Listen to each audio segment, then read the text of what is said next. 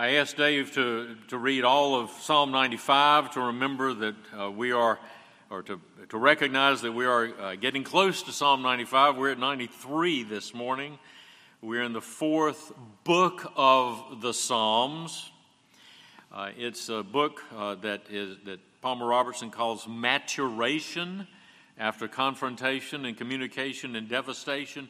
Now it's maturation, and you can tell there's a difference between the In, that we've concentrated on fairly recently, uh, uh, and then and now as the king is being established, uh, and then we'll get to 107, which was uh, studied by some of the young people at Ridgehaven, starting that fifth book of the Psalms all the way to 150, and that's what Palmer calls consummation. But now we're in maturation, and particularly Psalms 92, last week's Psalm through 100, is called God Reigns, or Palmer calls it Yahweh Malak, which is the, the way you, you might read it as you read through the, uh, read it in Hebrew. Malak means he reigns. Melech is the word for king. Uh, so we're at uh, Psalm 93 uh, let's stand and I'll read these five verses as we prepare to dig into the Word. Uh, may the Holy Spirit use it for our benefit and use us for His glory. Psalm 93. This is part of God's Word, His holy, inspired, inerrant, infallible Word. Hear the Word of God. The Lord reigns, He is clothed with majesty. The Lord has clothed and girded himself with strength. Indeed, the world is firmly established, it will not be moved. Your throne is established from of old, you are from everlasting. The floods have lifted up, O Lord, the floods have lifted up their voice. The floods lift up their pounding waves, more than the sound of many waters, than the mighty breakers of the sea. The Lord on high is mighty. Your testimonies are fully confirmed. Holiness befits your house, O Lord, forevermore. Let's pray. Father, we pray that you would use these verses recorded by the power of the Holy Spirit in your word, that that same Holy Spirit would enlighten our eyes, change our hearts, and focus us on Jesus. In his name we pray. Amen. Please be seated. Yahweh Malak, Jehovah reigns. The Lord is clothed in majesty. Palmer looks at the Palmer writes about the flow of the Psalms. I want to remind you of this. Some of you may not, not have heard this before. Some of you have heard it several times over the last four or five years since Palmer wrote his book, and even maybe a little bit before the book was published.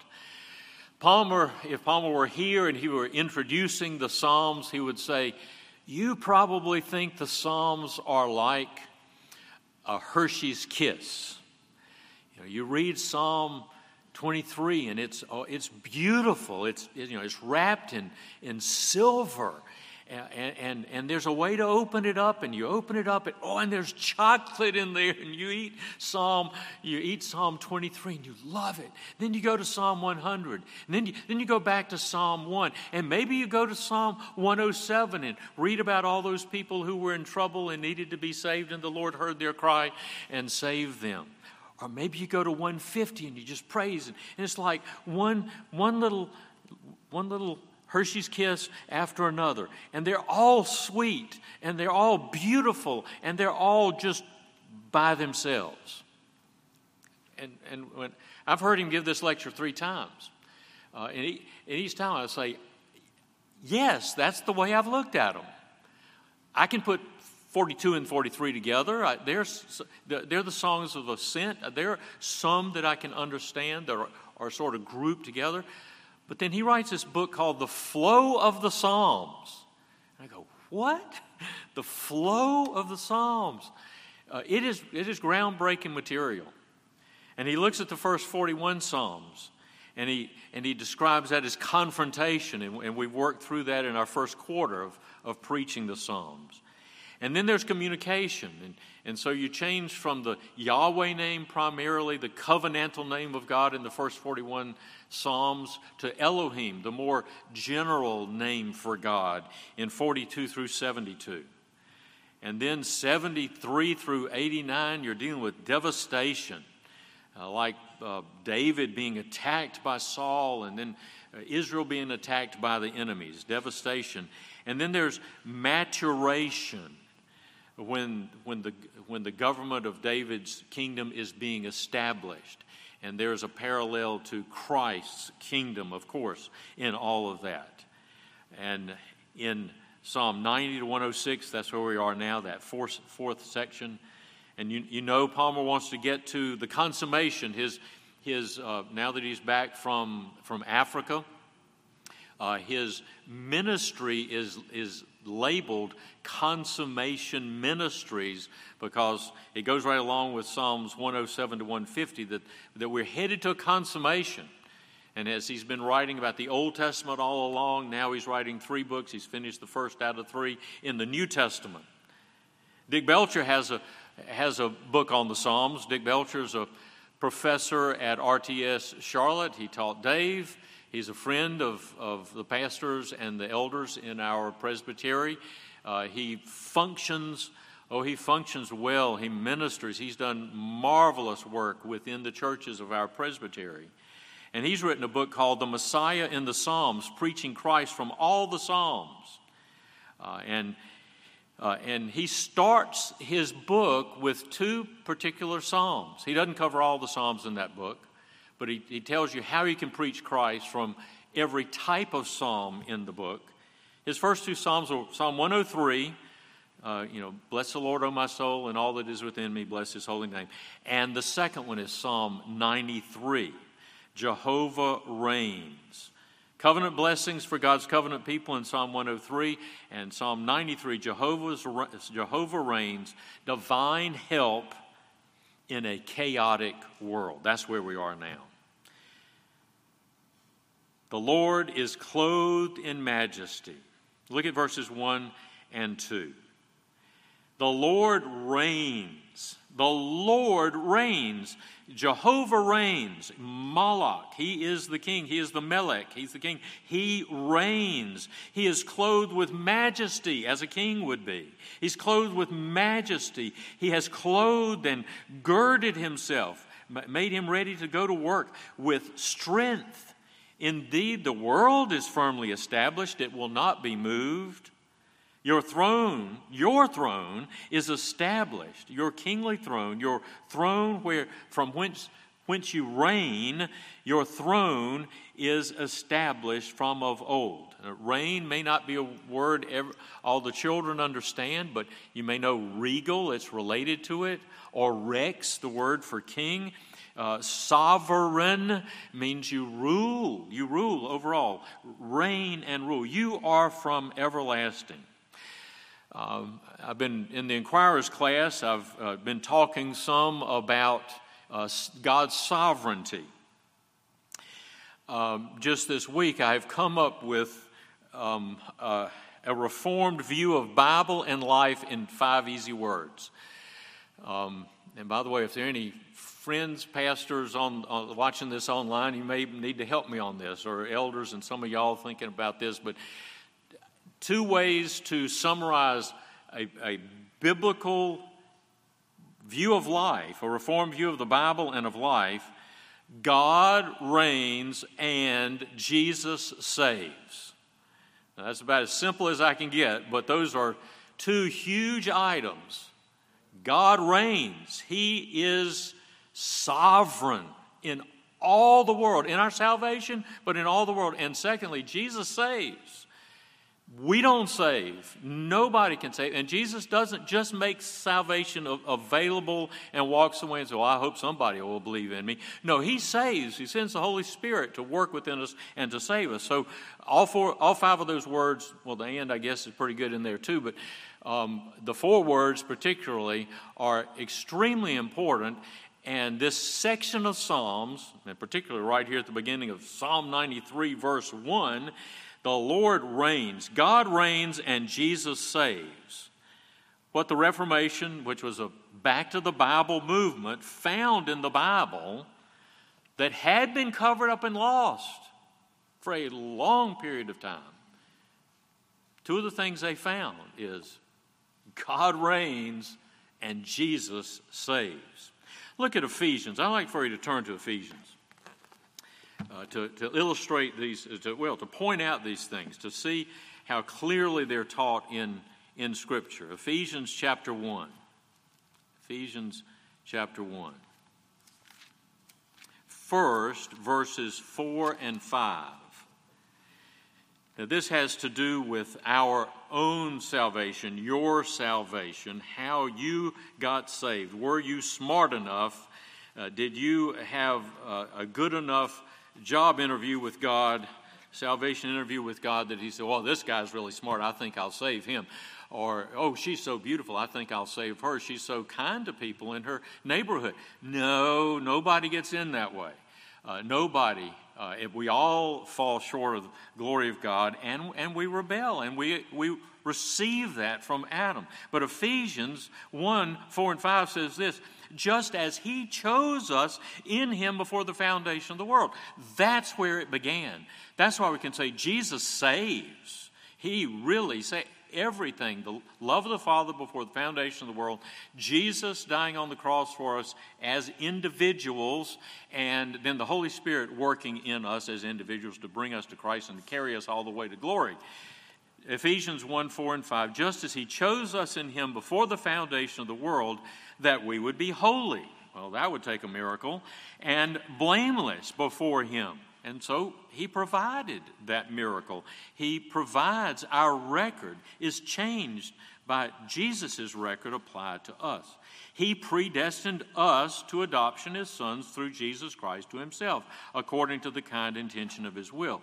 Of course, I believe in predestination. Of course, everybody even if they don't like the word, all the Christians, if you really begin to, to, to, to dig down and say, how can we share the gospel with this person? We're going to, we're going to pray that the Holy Spirit goes ahead of us and changes his heart before we go knock on the door. Um, it, is, it is all God's work. But my salvation and your salvation, my election, my, your predestination is just a little part of the plan.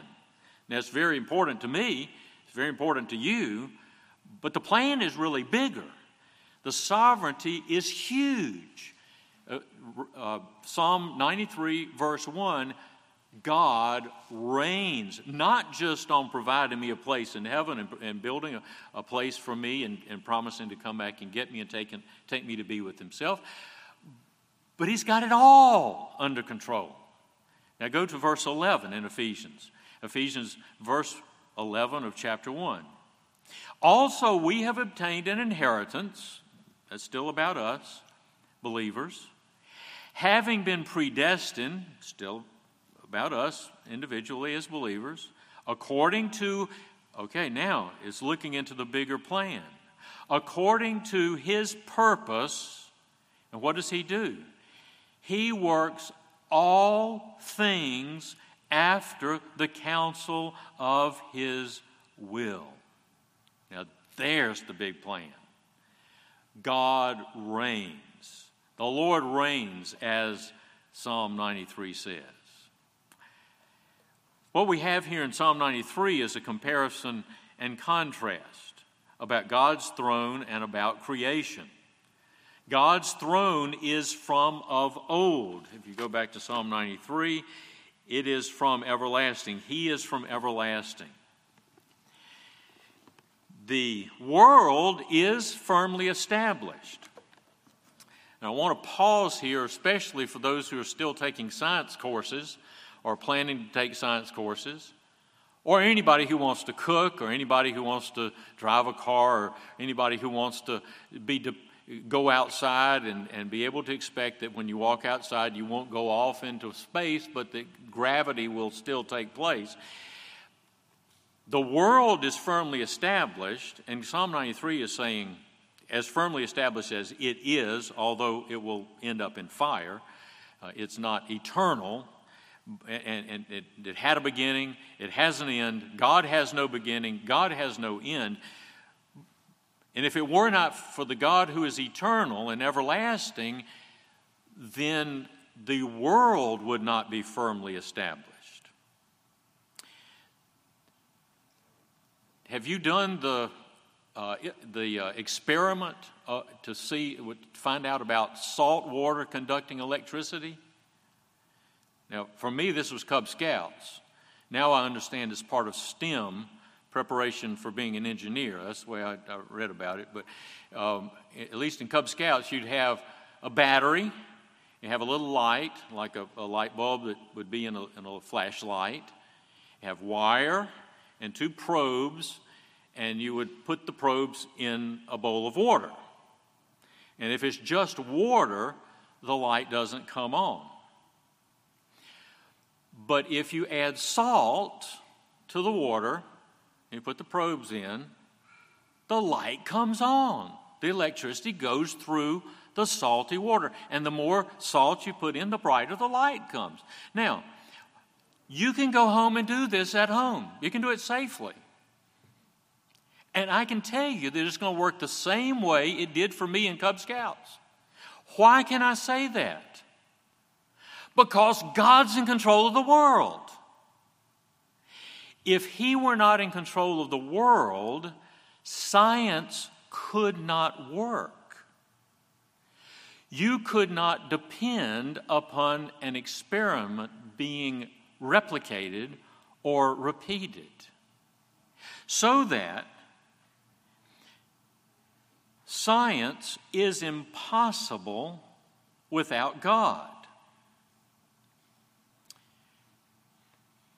if you really believe that the creator of this world is chance, if, if that's the bottom line, what do we say the bottom line is?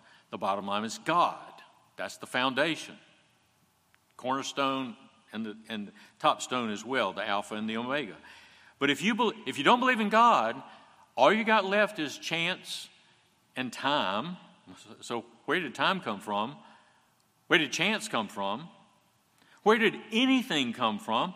That's a simple but unanswerable question for anybody who goes along with evolution. But you don't believe in evolution. You, you know what God said.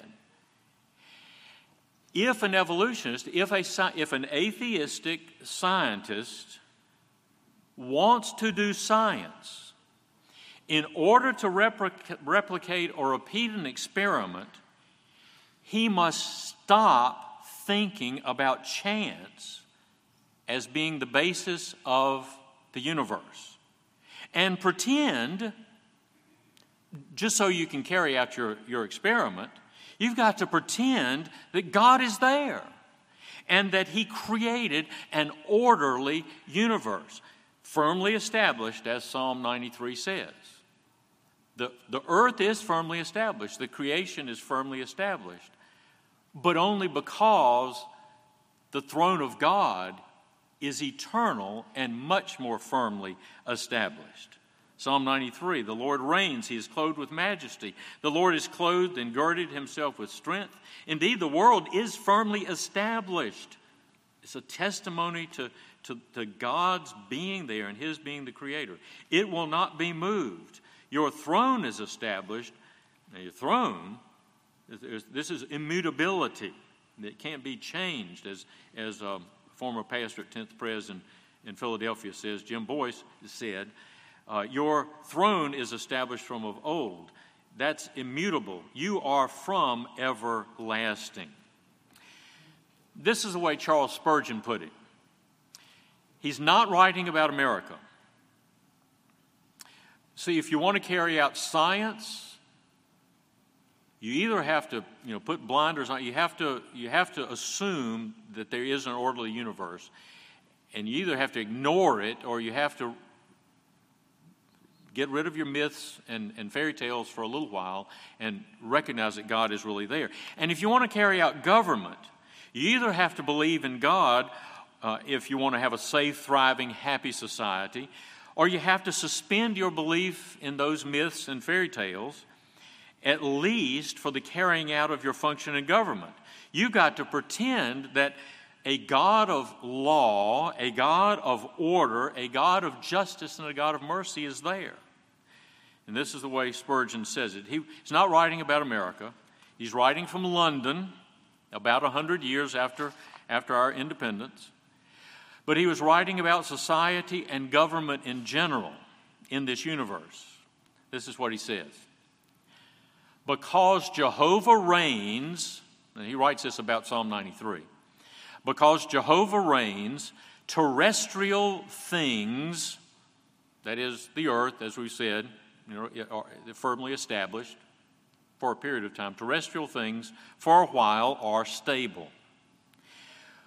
We could not be sure of anything if we were not sure that He has dominion society would be the football of the basest of mankind if God did not establish it. And even the globe itself would fly through space like thistledown across the common if the Lord did not hold it in its appointed orbit. That there is any stability, either in the world or in the church, is the Lord's doing and he is to be adored for it. He goes on to say atheism is the mother of anarchy. Now, think about this just a little bit more from Spurgeon here, but think about this carefully. Atheism is the mother of anarchy. The reigning power of God exhibited in true religion is the only security for the human commonwealth. A belief in God is the foundation and cornerstone of a well ordered state. Let's go to verses 3 and 5. 3 to 5, especially 3 and 4. The floods have lifted up their voice. Their voice, their power is mighty. But these verses say that infinitely mightier is the Lord, creator and sustainer of the world. The floods have lifted up, O Lord. The floods have lifted up their voice. The floods lift up their pounding waves. And then you sort of have to pause there. More than the sounds of many waters, than, and that than is implied, than, more, or more than, the mighty breakers of the sea. More than the sounds of many waters, more than the mighty breakers of the sea, the Lord on high is mighty. King James says, The Lord on high is mightier than the noise of many waters, yea, than the mighty waves of the sea. And, and many of the old commentators take the word noise to be derogatory, to be used in in contempt because when you think about the breakers that come in from the sea that make all the noise, why, it, why are they called breakers? Well, it is possible for them to break things. It is possible with a, it, it happened in a hurricane that my brother and sister in law's house at Port St. Joe was broken. But regular breakers that come in, they can make a lot of noise, but they're the ones that break. That's why they're called breakers. it's, it's not the sand that breaks, it's not the rocks that break, it is the breaker that breaks. The world, this, this image can either be seen as simply waves, the power of water, which is certainly powerful, hugely powerful in, in many cases, with wind combined. Uh, it can, these verses can be about this, or it can be about the world lifting itself up in rebellion against God, suppressing the truth and unrighteousness. The world may lift up its horn, but it will be cut off, its might, and all the noise it makes against God's sovereign rule is nothing compared with the might of the Lord on high. Spurgeon says, God's not concerned about the opposition of dying men. I mean, God's eternal. Uh, so, so somebody raises up for a while and says, I'm Caesar or I'm Hitler or whatever he says. Um, God's not concerned about the rebellion and the opposition of dying men, mortals, however many or mighty they may be. I find all this to be very comforting. Ephesians 1:11, God's sovereignty is true. He's got the whole world in his hands. Much of Psalms 93 speaks of Jehovah's faithfulness and dependability and his rule over his creation, the whole universe. Verse 5 now slips into an implied therefore. Verse 5 says this Your testimonies are fully confirmed. Holiness befits your house, O Lord, forevermore. If God is dependable in his reign over the world that he made, then he is also dependable in each and every word that he has spoken and that he speaks. Every revelation communicated, every promise given, every covenant cut, as it's spoken of in the Old Testament, every oath taken, every testimony given. Your testimonies are fully confirmed. Holiness befits your throne, O Lord, forevermore. What are the testimonies? ESV decrees, NIV 94, they call it statutes. What is the greatest oath the Lord has made in the Old Testament to which he gives his testimony? It's the covenant of eternal life, as Calvin says. It's his covenant promises that the Messiah is coming, that the promise from Genesis 3:15 is going to happen. And long before Jesus came, the Jewish commentators on this section, section 92 through 100, they understood that this was talking about the coming Messiah. So, what about applications of Psalm 92? What are the so what's for you this morning? Number one, you can have confidence in God's rule. Yahweh Malak, the Lord reigns. And two, you can have confidence in God's word. The word nasa in Hebrew means to lift up. He lifts up or to, to lift up. And so I, I think I, I, memorized it by thinking about NASA because it lifts, you know, lift off. It's time to lift up. Um, Jesus, in fulfilling this prophecy, fulfilling this promise, he was lifted up on the cross as Dave has already read, as we've already considered, Numbers 21, a brazen serpent was lifted up on the cross. The people looked at it and were saved. Now, Jesus is lifted up on the cross, and if you look to him without any works, you look to him, you will be saved. And then Christ was lifted up from the grave or raised from the grave. Matthew 20, 19 uh, says, He will be raised up. Jesus speaking about himself. And then after the resurrection, he is not here, for he has risen. And then he's been lifted up in glory to his ascension. He was lifted up, Acts 1 9, while they were looking on, and a cloud received him out of their sight. So, what do we do? Being confident that he rules and this world is secure, and being confident that everything he says is true, then we give him praise. Psalm 63. Because of your because your loving kindness is better than life, my lips will praise you. So I will bless you as long as I live. I will lift up my hands in your name. And we give him our hearts. You shall love the Lord your God with all your heart, with all your soul, and with all your might, Deuteronomy 6 says. I found a new book on Psalms that I didn't expect to find. It's by a fellow named Alfred Edersheim. I love him. He, he's a Jewish man, became a Christian in the 1800s, and he wrote a book called The Life and Times of Jesus the Messiah, and I've we've used that preaching through Matthew and Mark and Luke and John.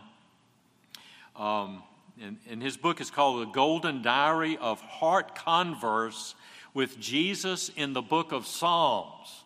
That is a beautiful title, and it's available on Amazon Kindle for 99 cents. We have here, he says, the history of the church of God deduced from the text, Jehovah reigns. He says that is the whole history of the church of Jesus Christ. What are the so whats?